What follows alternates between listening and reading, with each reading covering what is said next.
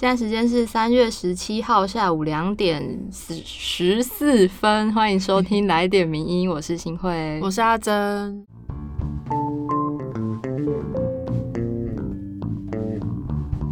嗨，大家！嗨，大家！这礼拜我们哎，嗯，什么？你要说说什么？这礼拜其实发生蛮多事，想要来跟听友聊一下。除了我们今天要介绍的文章之外。对，这礼拜就是奥斯卡，他们公布了入围的名单，今年的入围名单。嗯，虽然大家很期待的《阳光普照》最终没有进入最佳国际影片的名单里面，不过今年也是蛮多看点可以分享的。对，那电影本身呢，其实有好几部入围很多奖项的电影，现在也都在台湾上映中。对我们自己也是都蛮想看的，像是。像是《游牧人生》即将哎，今天礼拜三对对，礼拜五要上映，没错。然后还有已经上映的那个《花样女子》，我们也很想看。还有《最好的时光》现在是上映中。对，感觉是一些就是现在在人生里面浮沉的 你各位，可以可以看一下，然后从中得到一些疗愈的电影。这样对。那其实这几部电影我们都。我们网站也都有出一些影评，还有奥斯卡入围名单的整个总总整理的看点的文章。对对，就好像每到这种颁奖季，比如说去年金马的时候，还有像现在奥斯卡，就是名人堂的影评文章就会倾巢而出。对对，但是跟大家保证的就是品质都很好，我自己觉得没错，看了都觉得哇哇，好想看这部电影。我今天早上看了《游牧人生》的影评。然后我早上就一直呈现一个心灵脆弱的状态，就是有一种标题击中。对对对对，然后即使还没看过这篇这部电影，就已经觉得好像被感动到了，很感性的编辑师。好，那我们先回到来点名要跟大家分享的文章，一样有三篇。对，就要回到这个比较跟台湾相关的一些时事的评论。首先就是最近名人堂的这个流量冠军，呃，要来跟大家介绍一下最近最热门的这篇文章，是我们的作者陈世山人，他写了一篇叫做《嘉明湖二度沉沦，商业化失控的替代路线界貌思》。就是大家还记得去年七八月的时候，因为国旅大爆发，然后就引起了一连串的山林之乱吗？嗯，就是那时候各登山路线都因为有大量的游客涌入，然后就造成了各种环境乱象的问题。对，然后作者自己就在这个月，就三月的时候又去走了一趟界貌司路线上加明湖，但是他原本对界貌司这条路线的印象就是还保持一个自然风光的路线，可是没想到他到现场之后就发现完全的人事已非。就例如说，在很多商业团行程第一天会扎营的那个地方，就是新五旅西营地。嗯，然后他发现有一些协作的业者会用那种蓝白红蓝的帆布，大家应该知道我们在说什么，就是台湾很常见的那种那配色的。对对对对对对对。然后像他就发现了这样子的遮雨棚，然后还疑似用石头砌成的炉灶和一些金属的框架，然后全部都摆在旁边，然后旁边还放了好多大的蓝色的那种桶子。还有搭好的帐篷，大的蓝色桶子就有点像装厨余的那种，嗯，就一切的东西就是在这个营地上面非常的散乱。那这个景象就让作者想到去年就是在嘉明湖妹池这个地方搭满帐篷的帐篷城事件。那虽然他当下到妹池附近没有看到帐篷，可是仔细看的话，就会发现一些搭建雨棚的木杆和绳索都还摆着。所以也就是说，只要协作从森林里拿出他们藏好的。帐篷跟帆布，妹池马上又会变成去年七月那样子非常混乱的大型露营区。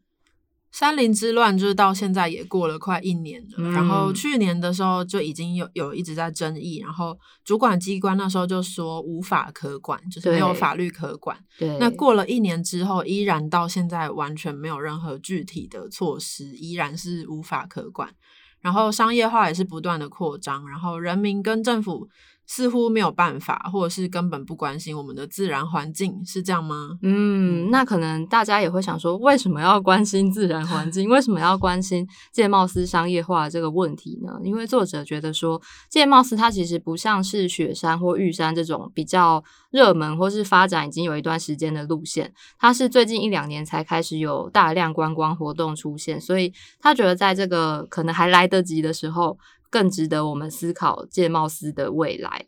不过，作者也有提到说，他要强调的是，虽然这个商业化的整个乱象最主要的原因是协作业者那边，嗯，但他也不是要指责协作业者，也不是要指责商业亵渎了环境。他更不会指责这些跟团的民众是缺乏意识或什么的，因为山域观光在全球来讲是一个必然的现象，而且在这部分呢，台湾算是后辈，就是因为前面有更多更久远发展非常完整的其他国家了。嗯，不过他觉得台湾应该要从这种极为落后的户外油气体制，还有多头马车的山域管理开始去思考，我们要如何改变。对，那他平常其实就有在研究各国的山域政策。那他就有说，如果台湾要跟上世界的做法的话，他这边有提供几个观念，我们可以先来讨论看看。首先就是目前全球山域开发跟自然景观的关系，可以大概分成欧系跟美系两种。欧系就是走一个服务中产阶级的品味跟服务的路线，所以会广设山屋，注重建筑跟自然的调和，不会有太突兀的建设。那美系就是反过来走一个放任的路线，就比较讲究你要独立去拓荒啊，然后还有荒野的概念等等。那以界茂斯这个路线来说，因为它的腹地其实不算少。嗯，只要能克服运输和管理的一些问题，基本上应该就可以建立出一套服务型商务的系统。那如果现阶段我们台湾可能还没有办法用欧洲或日本那样子的高标准来要求自己的话，就别说是在国际上建立观光品牌了，就连台湾本土自己的比较。中高端的市场也打不开。那如果办不到这件事的话，作者就觉得说，还不如以美式精神来管理，就是重视刚刚前面说的荒野的路线，就是重视访客在野外的这种纯自然的体验，然后移除一些醒目的人造物，不应该放任商业化的恶性循环。嗯，他的意思就是你要不就走欧美或日本那那一个路线，就是。非常严谨的管理，然后有一些更服务好的山屋出现。可是如果做不到的话，就干脆走美国这种，就是你干脆不管，就让大家完全去做他们的自然感受，而不是有更多的人力人工介入。那如果今天这种界貌思乱象发生在美国的话，他们会如何应应呢？作者就说，美国国家公园署或林务署应该会立刻通知业者。然后要求他们拆除帐篷，而且会提出他们应受到的一些惩罚，因为他们有完善的管理条例。对，但是相较之下，台湾的现况，他说可以说是一片混沌。嗯，那就是除了法制上还没落实之外，可能跟建茂斯当地原住民族之间模糊不清的关系，也会影响到整个行政上的管理，是需要去好好厘清的。那总结来说，作者认为，毕竟这些业者他们就是在国有地，就是全民共有的土地上进行盈利行为，所以就应该要负担一定的责任。那如果他们无法自律的话，那就应该要引入一些管理机制，才能让台湾人以及台湾人的后代们继续享受这里的自然风光。所以，其实户外议题的核心一直都是关关于如何精进一些管理上面的作为，甚至是宣导教育。那作者就觉得，我们不应该要重返戒严时期那种蛮横怠惰的封山封海策略。嗯，那因为这篇文章其实得到很大的回响，所以可能也有机会再继续发挥它的影响力，去做出一些改变吗？嗯，就大家有兴趣的话，也可以来看看这篇文章完整的内容都说了些什么。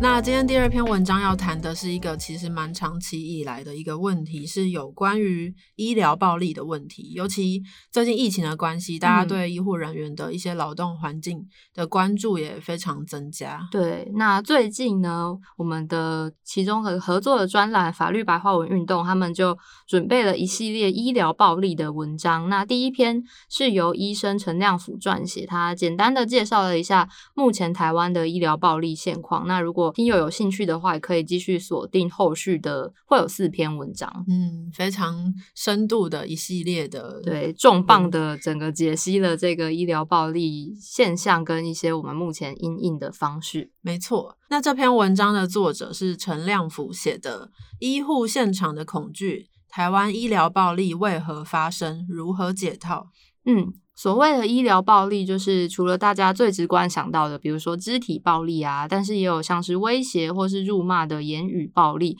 或是像性骚扰这些会影响到医护人员工作流程的行为。那长期下来，其实还会造成他们的心理上的负担。那根据调查呢，发现主要的攻击都是来自于病人跟家属或者是访客。那发生的时间呢，其实。呃，都有不一样的状况，大部分是在提供医疗服务的时间，例如门诊区的医疗时段就是比较常发生。那如果你是在急诊病房的话，因为那边是提供就是全日不间断的服务，所以基本上那些暴力事件就是分散在每个每天的二十四小小时里面，不会有什么特别热门 热点热点对热点的时段这样。对，那发生在什么地方呢？不只是急诊室跟加护病房，在一般。的门诊区，或者是检验检查室，甚至是公共场所和行政区，其实它差不多就是所有院区里面的。地方都蛮有可能会发生暴力行为，是那暴力行为的样态大致上就是以不合作或者是不友善的这种模式是最常出现的。嗯，那过去台湾有一份本土研究发现说，在台北市某医学中心里面，医疗暴力案件是以精神科病房跟急诊最多，那其中多数和患者本身的病况相关。那从近三年判决的资料当中呢，也可以看出急诊室的暴力事件是病房、门诊与诊所的数倍之多。文章里面就有提到，他有访问到一位护理师，他就跟作者说，有两个面向的因素是导致急诊室容易遭到医疗暴力的。那第一个是因病人的这个面相，因为病人的病情不明，或者是经常要等待接获一些比较不好的坏消息，然后容易让这些病人积累一些负面的情绪。嗯，然后再加上，如果大家有去过急诊室，就是其实急诊室是有减伤分级制度的，就是他会看你。患者的紧急状况有多紧急，然后去对应到你的看诊那个优先顺序跟时间这样。但是患者通常以为就是去到急诊室，因为患者就会很急，然后他就会觉得我我立刻我现在很严重，我要马上接受治疗。那在这样子的状况下面，就很容易跟医护人员产生冲突。对，可能就会说，我都来了，为什么不赶快帮我？我我手都断掉了，就是对对对。但可能当下会依整个急诊室里面的病患的状况去安排一下他们的时间。是。那另一方面呢，因为急诊面对病病情紧急的病人，那医护人员。可能也不免会处于一个比较情绪高张力的状态，那再加上急诊室常常会人满为患，所以就会造成单一的医护人员他们承受过量的负荷，然后就会比较容易造成一些冲突。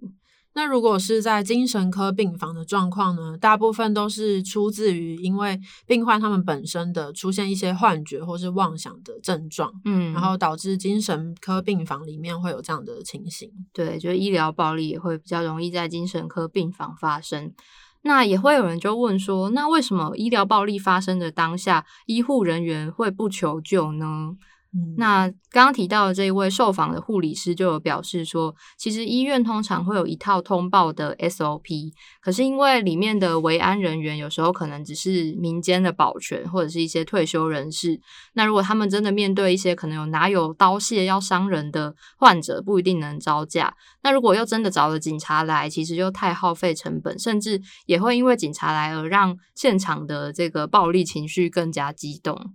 例如，这这位护理师，他就曾经遇过被病患用言语公然侮辱的经验。嗯，但是事情发生之后，那时候院方是采取一个消极的协助的方式，就是院方希望和平落幕，然后不想要把这件事情扩大，甚至让冲突更扩大。那其实这些因素也都是阻碍这些医疗人员他们可以进一步追究，然后给予这些违规者制裁的一个关键的因素。嗯，而且如果今天又是我们前面提到的精神科病患因发病引起的暴力事件的话，又会更难处理。因为医护人员可能就会考虑说啊，病患就是不是出于恶意啊，他可能就是发病了，所以才这样，而且在法律上也可能会因为不具行为能力而不罚。可是有一些同仁会觉得说，如果你不及时阻断病患的这种错误认知，可能会让他们觉得你就是好欺负，那只会对精神医疗团队造成更大的阻碍。嗯。就是长远来看，并没有比较好。嗯，那有另外一位受访者医师呢，他是认为说，其实比起这种肢体暴力，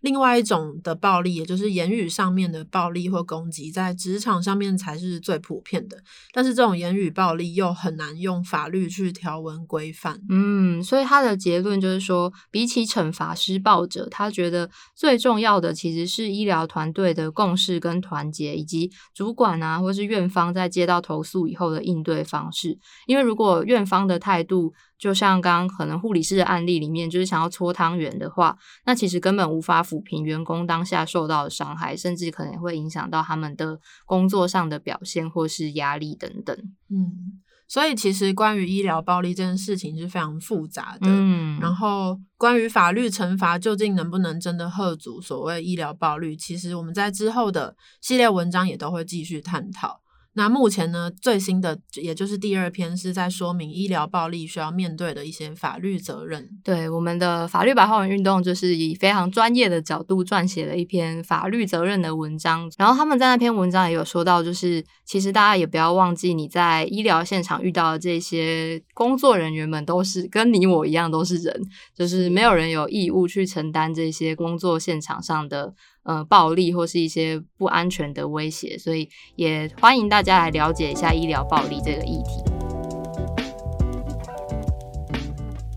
那今天第三篇文章是要跟大家分享最近也是闹得非常轰轰烈烈的两个名人的事件，就是前桌球选手福原爱跟江宏杰传出离婚消息。那另外一个是英国萨塞克斯公爵，也就是。哈利王子跟梅根他们的事情，嗯，真的是风风雨雨。你刚刚说风风雨雨嘛？我刚好像说轰轰烈 烈，但是是风风雨雨，是是都是。就是你不管在新闻网站上啊、社群上，或是 PTT 之类的，就是会一直有相关的新闻或者是讨论不断的被推上来。对，那这篇文章呢，是我们的作者 V 太太写的。当亲密关系摊在镁光灯下。金氏媳妇与失职妻犯了什么错？嗯，就是这篇文章，它其实不是要讨论说这个离婚是不是真的啊，或者是王室里面的丑闻是不是真的，它是要从这个事件背后的舆论们来看，说为什么好像大部分的意见都一面倒的在谴责福原爱跟梅根这两位女性。那首先，先从福原爱的事件来看，就是很多报道下面的留言，甚至是报道本收本身就会提到说，哦，这个福原爱使尽招数啊，或者是说，哦，福原爱下嫁，下嫁就是往往下嫁的那个下嫁，就是有点像是他什么降低身段，嫁给比他地位不高的人，对对对，或者说他们的关系是女强男弱等等的。嗯，那这些报道或言论其实。就会隐含一些刻板印象，就是好像在强调说，哦，女性在亲密关系里面不应该用这种强压的方式去压男性伴侣，因为这样的女性不只会太过强势，或是甚至会不迷人。而且他们的这种强压的方式也会造成关系的裂痕。这样的报道会隐含一种先入为主的对女性的这种算刻板的印象。对，而且它不只是刻板印象，它有时候还会被用来解释为什么这些女性的伴侣们会有不当的行为，就是试图与男性在关系内的这些挫折感，比如说就是太太太强势啊，或者是地位不如太太等等，来合理化他们对女方的暴力行为或是其他的。那在这样的语境下呢，男性就会很容易被打造成一个无辜的受害者，可以被同理、被原谅。那女性呢，则是一个不可饶恕的罪人。那同样的，如果放到美根的事件来看的话，很多舆论都会说美根什么很自私，说他心机很重，或是不知轻重、不知礼仪、不识大局。哇！然后说他是个不合格的媳妇，这样。但是另一方面，大家可以想想看，就是大家这样说的意思是说哈利。他已经三十六岁了，然后也是活了三十六年的一个成年人。是他难道就只是个这样那么无辜、单纯的人，然后任由所谓梅根摆布吗？然后这样的报道下面就会形塑出一种梅根是一个介入家庭的坏女人的这种这种形象，嗯，然后反过来说就会觉得哈利非常值得同情，然后梅根要受到谴责。但事实上，哈利他在那个专访里面也说了很多他对皇皇家事件的一些看法，但是舆论却只聚焦在梅根身上。真的诶我有我有发现到这件事，就是在一些论坛上呢。就有一些大力批评梅根的文章不断的被洗出来。那这篇文章就是要讨论说，为什么福原爱跟梅根会遭遇到这些批评？为什么舆论会提出这样子的言论呢？那作者认为说，就是因为他们两个违背了社会对好妻子还有好媳妇的规定。例如说，这些舆论就指责他们：哦，你没有好好辅佐丈夫啊，然后还反而这样出来。惹是生 非这种感觉，嗯，或是说你不谨言慎行，然后让家族蒙羞，或者是说，哦，你在亲密关系里面竟然成为这种比较敢说话、比较积极主动的类型，而不是所谓。女弱男强的那个弱，嗯，但是其中最关键的，也许是他们没有牺牲自己成全伴侣与家庭，反而胆敢主动追求实践自己的需求与欲望。就像可能很多人就会说，啊福原爱什么把小孩跟老公丢在台湾，自己回日本，很糟糕，类似这样子的。所以这些看法或者是大家评断的标准，其实一样都是隐含了一个我们心里，大家心里可能对。所谓的好妻子或好媳妇有一个刻板的印象，嗯，就像所很很多的舆论都会说，哦，我们是针对福原爱和梅根的行为去检讨的，不是因为她是女生，而是因为她的行为怎么样。但可能可以进一步思考的是，所以是如何判断他们的行，就是你如何挑选他那个行为，对，就像是你不会说他他事业没有事业一塌糊涂糊涂什么的，这也是一个行为。那为什么这样的行为并不是你选择的标准，而是去选择说他他没有好好扮演媳妇的角色？嗯，而且在这次的事件里面，其实还有看到另外一种说法，就是有人认为说，某些女性之所以没有在关系里获得更好的待遇，是因为她们没有勇于为自己争取自由跟权利。那其实乍看之下可能会觉得，哦，好像蛮中立的，但是其实这也可能会陷入某种陷阱。这样的陷阱就是会，这种说法会把女性她们在家庭还有亲密关系里面遇到的困境个人化了，就是认为说，哦，你在这些困境里，你会遇到这些困境是因为你个人的责任。嗯，当然，作者也有强调说，他完全同意，就是我们每个人都有可能透过各种。日常生活的微小的尝试，然后在我们自己的生活里面去创造一些革命。然后他当然也也深深的希望有越来越多的女性可以意识到自己有这样子改变的力量。可是同时呢，也必须要意识到说，即使是这种在亲密关系中的问题，很多时候也不只是个人的事情，更是外在结构因素导致的结果。而我们每个人能不能够挑战这样的体制，有没有机会跟能力，其实都会跟我们，比如说自己的出生背景、然后经验，还有拥有的资源跟际遇有关。嗯，所以换句话说呢，我们平常会很常看到一些。呃，可能媒体上面会被赞扬、会被歌颂的一些勇敢的女性，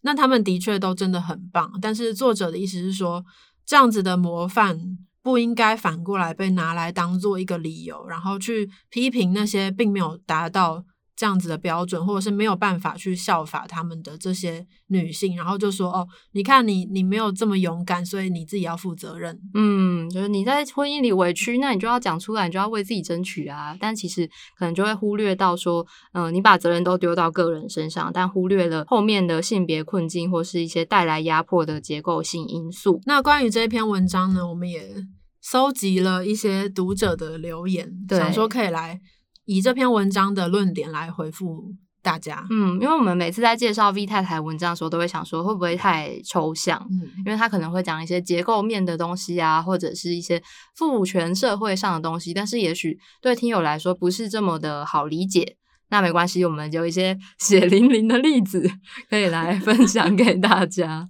例如说，呃，在每一根事情的下面就有就有听众，不是听众。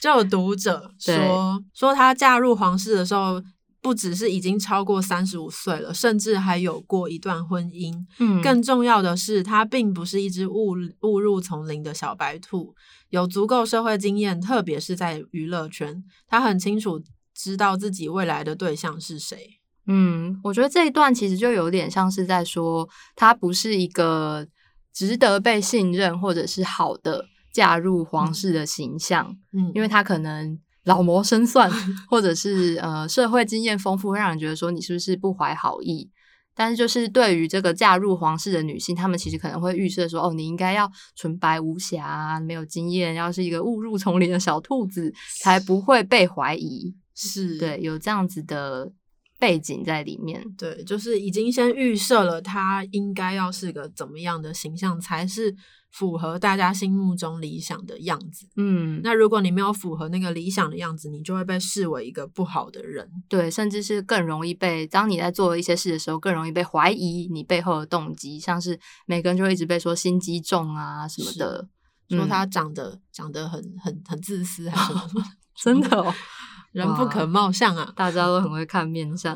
那另外一个就是，也有人留言说，娶错媳妇就是这样。这应该是在说英国王室娶错媳妇了。对，嗯，所以所谓的娶错媳妇，这个留言背后的意思就是说，他不是他说的不是说娶错人哦，他是说娶错媳妇，所以他对媳妇有一个既定的印象，对，可能就是觉得要乖顺要。要辅佐家家庭，要辅佐皇室，对，不要为家里带来麻烦。嗯，所以他应该是心里有一个娶对媳妇是什么样子，是才会有这个娶错的对照出现。对，那这些留言其实还有蛮多，但我们今天就先取这两个留言，其实都可以对应到这篇文章要说的。当我们在。评论或是观看这些名人的事情的时候，其实还是可以回过头来看整个社会对于女女性的身份，女性应该怎么样才是一个好女人，或者是一个好妈妈、好太太、对好媳妇是等等，会有一些不同的呃规则加诸在性别上面，也是我们平常可以去注意到的。那就希望今天借由这个 真实案例的分享，大家会比较了解说到底 V 太太的文章在讲什么。那今天的来点名就到这边，谢谢大家收听，就我们下周同一时间再见。我是新慧，我是阿珍，拜拜。